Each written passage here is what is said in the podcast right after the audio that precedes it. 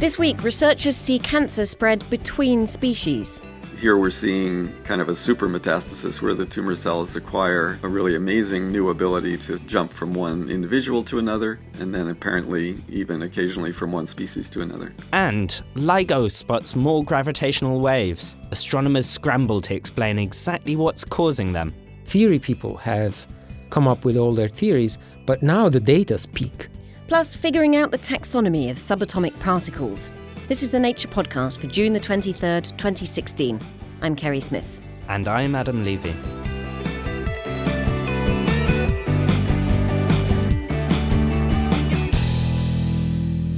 Cancers are caused by mutations in cells which lead to abnormal cell growth.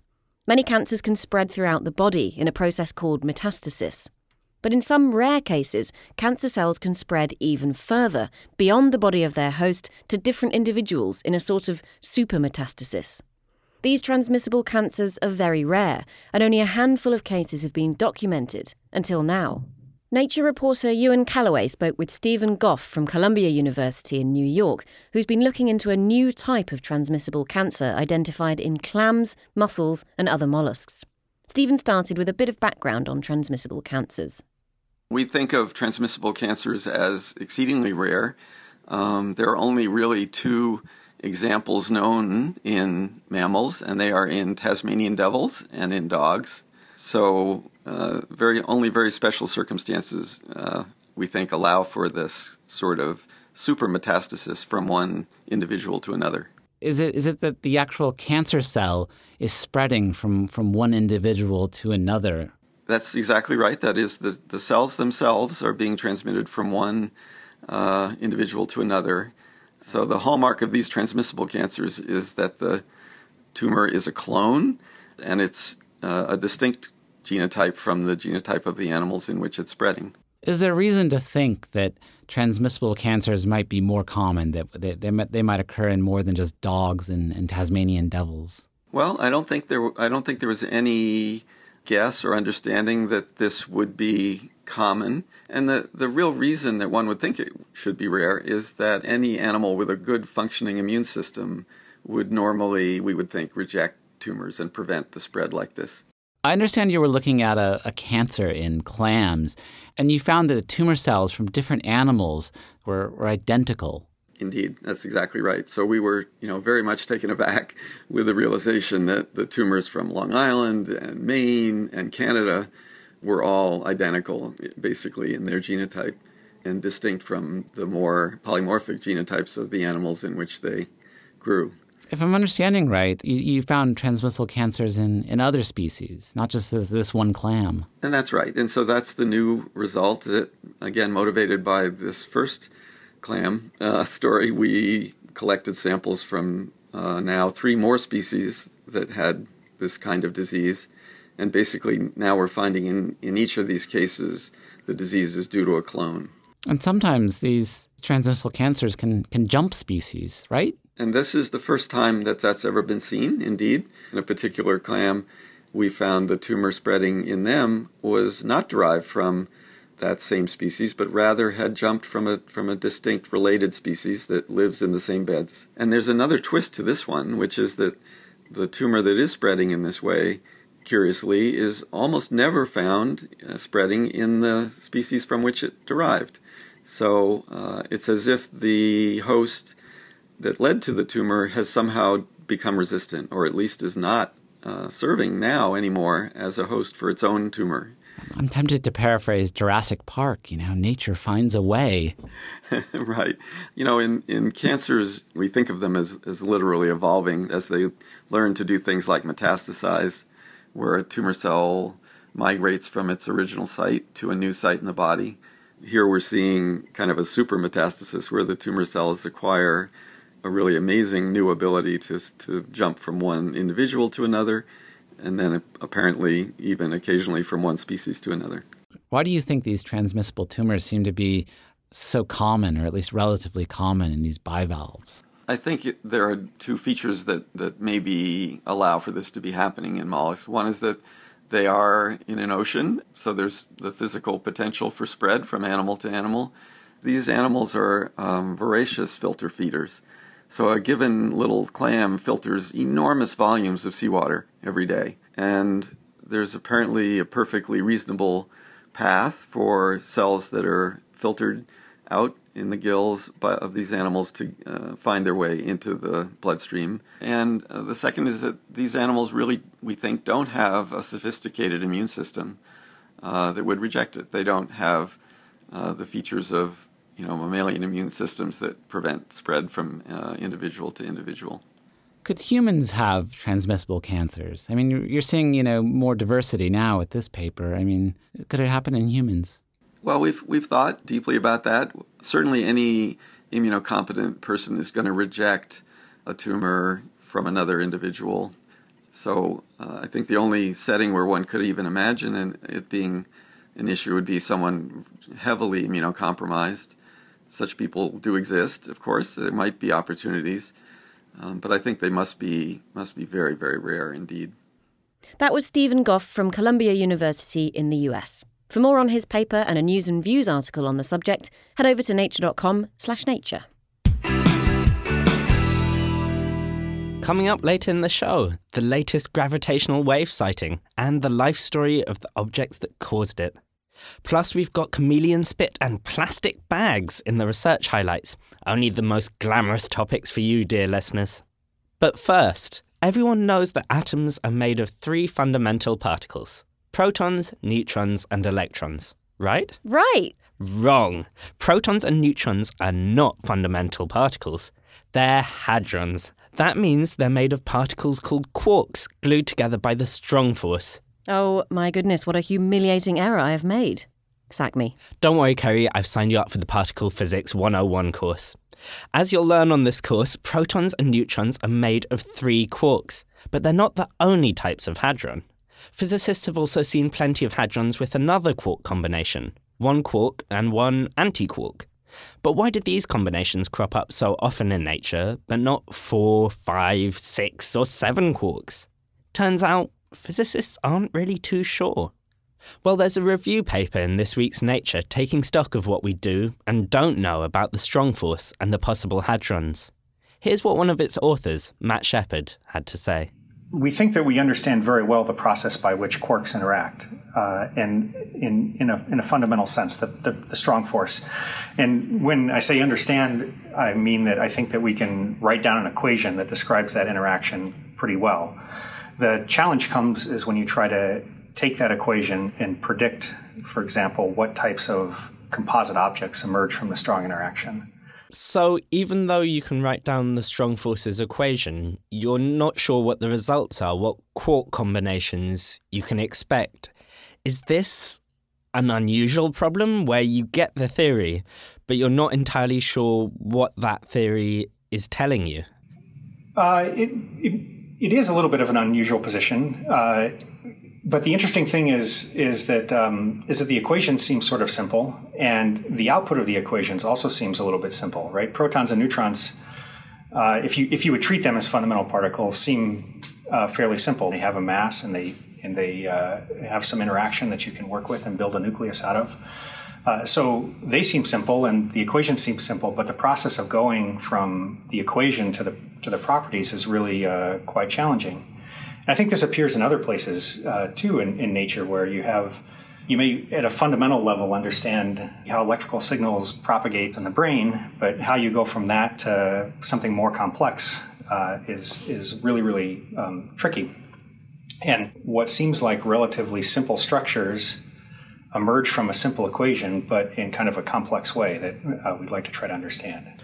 Now, when I was learning about particle physics as an undergraduate, I learned that there are two ways you can combine quarks. You can have three quarks or a quark and an antiquark. I mean, was that just kind of a hand wavy rule because that's all we'd seen so far? Yeah, that, that's based on what, what we see. Uh, but there's there's nothing about the equations of the strong interaction that explicitly forbids something different than three quarks or quark antiquark. Uh, as far as we know, if you look at, at those equations, those equations suggest that you should be able to have four quark or, or other types. Why is it so hard to tell what particles to expect? You've got the equations, don't they just tell you what you should see? In order to figure out what particles to expect, you have to be able to calculate, do calculations in this theory that describes a strong interaction. And these types of calculations are incredibly complicated. So people have resorted to uh, alternate mechanisms to try to calculate these types of interactions, uh, one of which is using uh, uh computer calculations, so computer based um, simulations of the strong interaction to try to determine what types of uh, particles may emerge from that. And what we're seeing recently in the last uh, 10 years is that these calculations have matured to a point where they, they can begin to predict what, what spectrum of particles that we, that we should see in nature. And they suggest there should be new types of particles. Well, what have we actually seen so far? We're expecting to see these more exotic hadrons floating about, but have we actually seen any of them? In the last five years, there's evidence that suggests that what we've seen are uh, are tetraquark candidates. So these are these would be quark, quark, antiquark, antiquark, and uh, and last year the uh, LHCb collaboration at, CERN reported evidence for uh, the existence of a five quark object. So I think we're at a stage now where we're trying to assemble all that information together and come up with a clear, consistent picture for what that's telling us about the properties of the strong interaction and what types of uh, particles it produces. Now, from the outside, this seems kind of overwhelming. You've just got all these different combinations of quarks and different numbers of quarks, different numbers of anti quarks, and it's hard to be sure which ones to expect. It, it, seems like quite a stressful situation. Does does it feel like that from within the field? Uh, no, I don't think it's stressful within the field. Uh, you can imagine models that explain the existence of the particles that we've recently observed, but then predict as a, as a consequence the existence of other particles.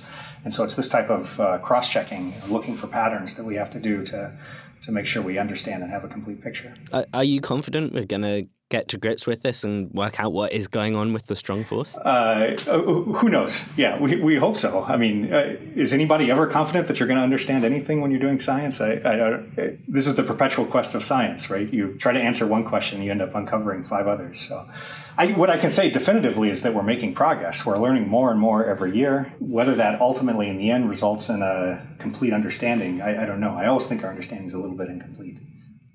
That was Matt Shepherd from Indiana University in the US. For more on the mysteries of the strong force, check out his review paper at nature.com forward slash nature. Coming up in the news, Canada gets serious about earthquake spotting. But now it's time for the research highlights with Corie Lok in Boston.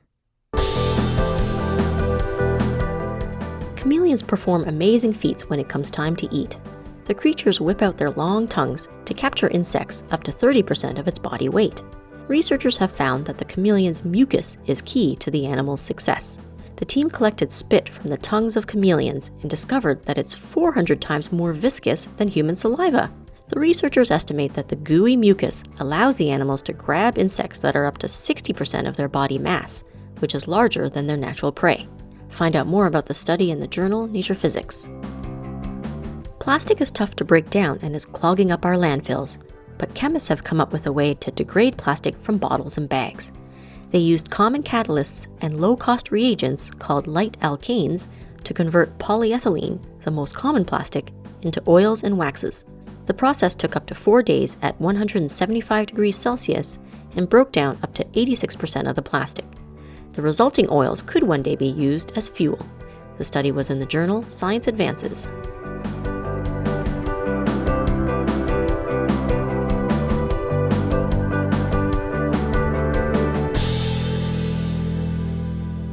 Last week, LIGO spotted its second gravitational wave signal, meaning that we had spotted yet another huge collision somewhere in the universe. Like the first one, this collision was also two black holes meeting a grisly end. But what happened before that, when the black holes were younger? What did they evolve from? Kerri takes a look at this latest finding and the deep history of the forces that caused it. Over a billion years ago, in a galaxy far, far away, there was an enormous cosmic collision. Astronomer Chris Belczynski has spent a lot of time thinking about this event, but his description of the action is a little underwhelming. It's a complete silence and it's total blackness. No sound waves and there is no light. Nothing. Belczynski is describing the merger of two huge black holes. They suck in all the light from their surroundings, and in space, no one can hear you explode, hence, no noise and no light. But astronomers could detect one telltale sign of the black hole collision the ripples it created. Space time is shaking, the distance is changing between things. That's really amazing thing when you think about this. The ripples had a name that in February of this year was on everyone's lips. Ladies and gentlemen, we have detected gravitational waves. We did it. And last week, they did it again. The team at the LIGO gravitational wave facilities announced a second signal, also caused by the merger of two monster black holes. Grav wave geek Davide Castelvecchi wrote Nature's story about it. Davide, tell us about this new result. So the newest result, which had been long rumored, is pretty much similar to the pre- previous one, except that it's a little bit less loud. The size is a little bit different from the finding that was announced in February, then. The, the black holes aren't so big. Yeah, so these are uh, considered what normally would be considered uh, run of the mill black holes versus the previous ones that were very, very large ones. So people have, have, described these as the bread and butter of what LIGO will be doing. Now, even though the signals are hard to detect by the time they reach our detectors here, they can still reveal quite a lot about what might have caused them, those black holes circling each other. And this is the origin story of those black holes.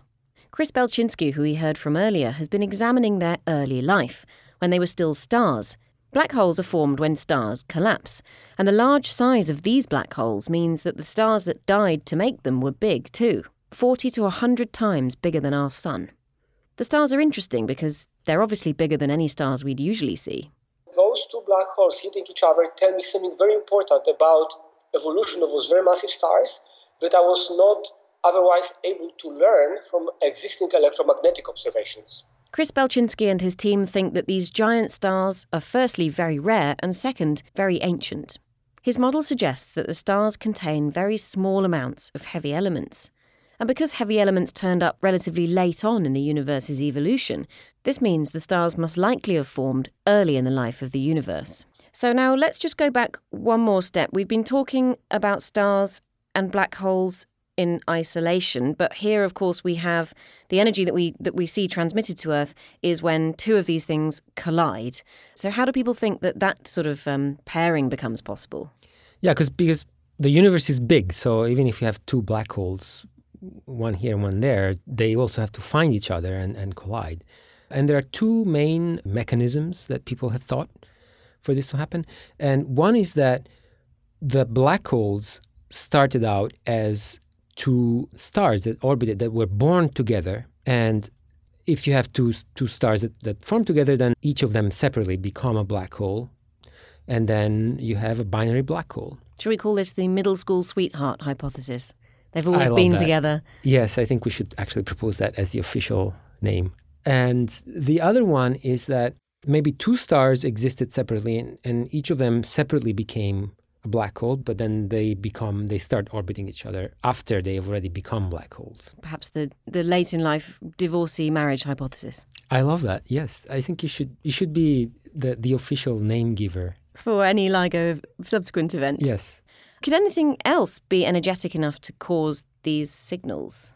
There's um, various things that LIGO is looking for. The possibility of two neutron stars, which are also two very dense objects there's also the possibility of um, one black hole and one neutron star. So it would be the neutron star would be orbiting the larger object and then basically sinking into it.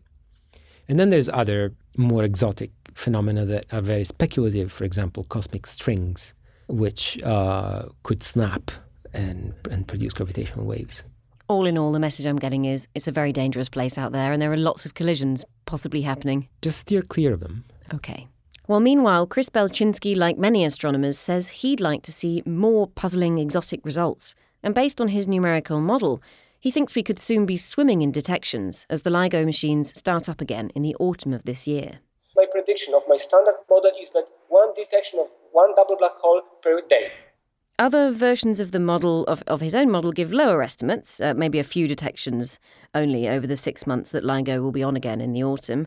Um, Davide, does the rest of the field kind of agree with Chris on this? Does that seem like a reasonable amount of detections, or are you personally thinking that's way too high or way too low? We're at the stage where you know, theory people have come up with all their theories, but now the data speak. And we have events, we can start counting, they have started counting them. So it, it doesn't seem too uh, crazy to expect, uh, you know, many more events in, the, in this coming year.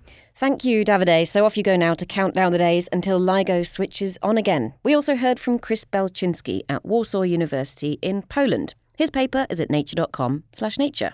Time now for our weekly news chat, and Heidi Ledford joins us from all the way over in Boston. Hi, Heidi. Hi, thanks so much for having me. So, Australia has an election coming up in July, and one of the key issues historically in Australian politics has been climate change. What's Australia's history on climate policy like?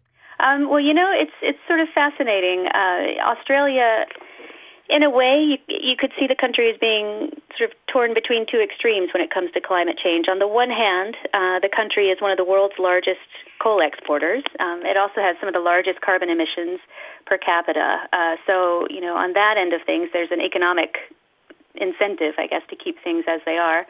But Australia is also already experiencing some of the effects of global warming. It's had some extreme weather events, and of course, it's witnessing the bleaching of some of its really you know, magnificent coral reef. So there's also a strong push from the public to, to do something about that. And and what's policy been like so far? So the the country is moving towards a system in which um, you know there will be a ceiling for carbon emissions placed on on industry, and and when uh, emitters go beyond that ceiling, they'll then have to pay uh, a sort of uh, a tax on that. Um, so that is that system is going to be coming into place pretty soon.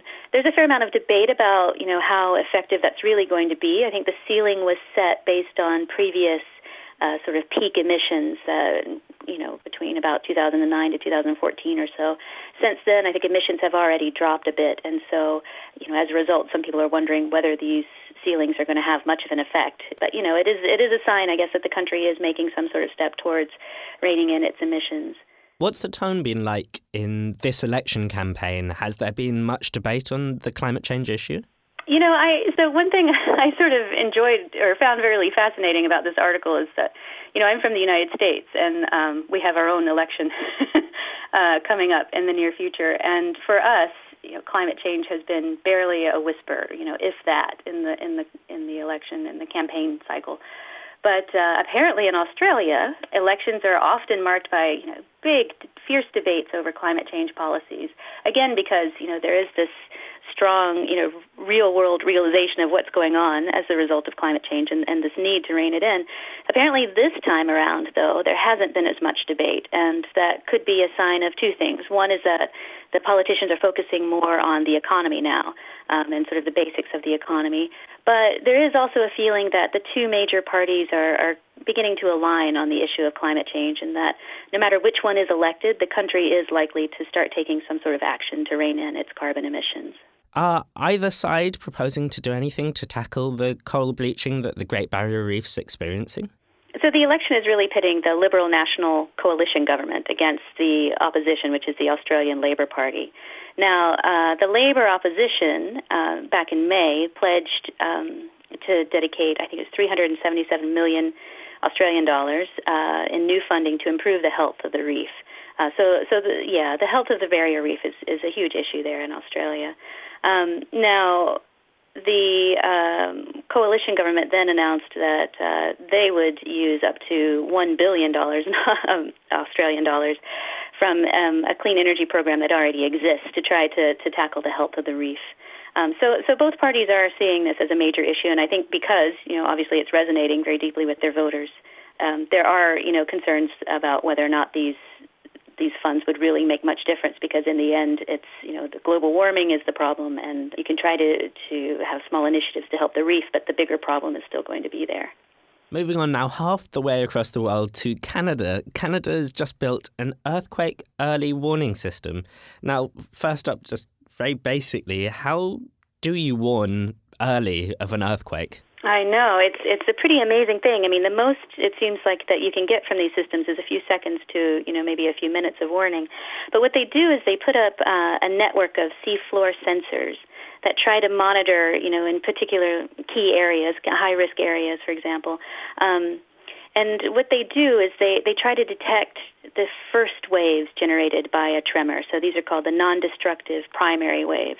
Um, they're going to travel a little faster than the destructive secondary waves that come along afterwards. So if you can detect, you know, those first primary waves, you may get a few seconds, you know, maybe a few minutes of warning, which doesn't sound like a lot, but it can be enough to, you know, shut down a high speed train or a nuclear reactor um, you know, if you have a way to turn it into a public warning system, then you know you have you can tell people to brace themselves and move into the appropriate part of their building, etc. So. It, it is a really valuable tool to have. When I generally think of preparation for earthquakes and planning for earthquakes, I think of Japan. Have they already developed systems like this? Japan, in fact, has been a pioneer really with these sorts of systems, and, and it's had a system to warn and to stop its high speed bullet trains since the 1960s. Um, public warnings came along quite a bit after that. That was in 2007. They started to initiate those warnings. I didn't actually know that Canada was in such imminent threat from an earthquake. Yeah, you know, it's that um, there's a key subduction zone off of the coast of British Columbia. This new network of, of sensors is hoping to put the sensors very close to that subduction zone to try to maximize the amount of warning that it can generate. I would have thought that this fault could also affect the US. Are the US doing anything to monitor this area? There is a sister program in the U.S., um, and there are sensors, for example, off the coast of Oregon, very quite close to this region in, in British Columbia. Um, and those sensors are certainly good. They they do have some limitations. So in that sense, the the new system that will be going into place in Canada could be quite a bit better. It's it's intended to really transmit instantaneously, and again, it's going to have those sensors quite close to the to the subduction zone. Thank you, Heidi. More, as always, for free at nature.com forward slash news or follow Nature News on Facebook or Twitter. Keep an eye out for this month's Backchat featuring Brexit, Trump, and a dramatic rescue from the Antarctic. See you the same time next week for the regular show. I'm Kerri Smith. And I'm Adam Levy.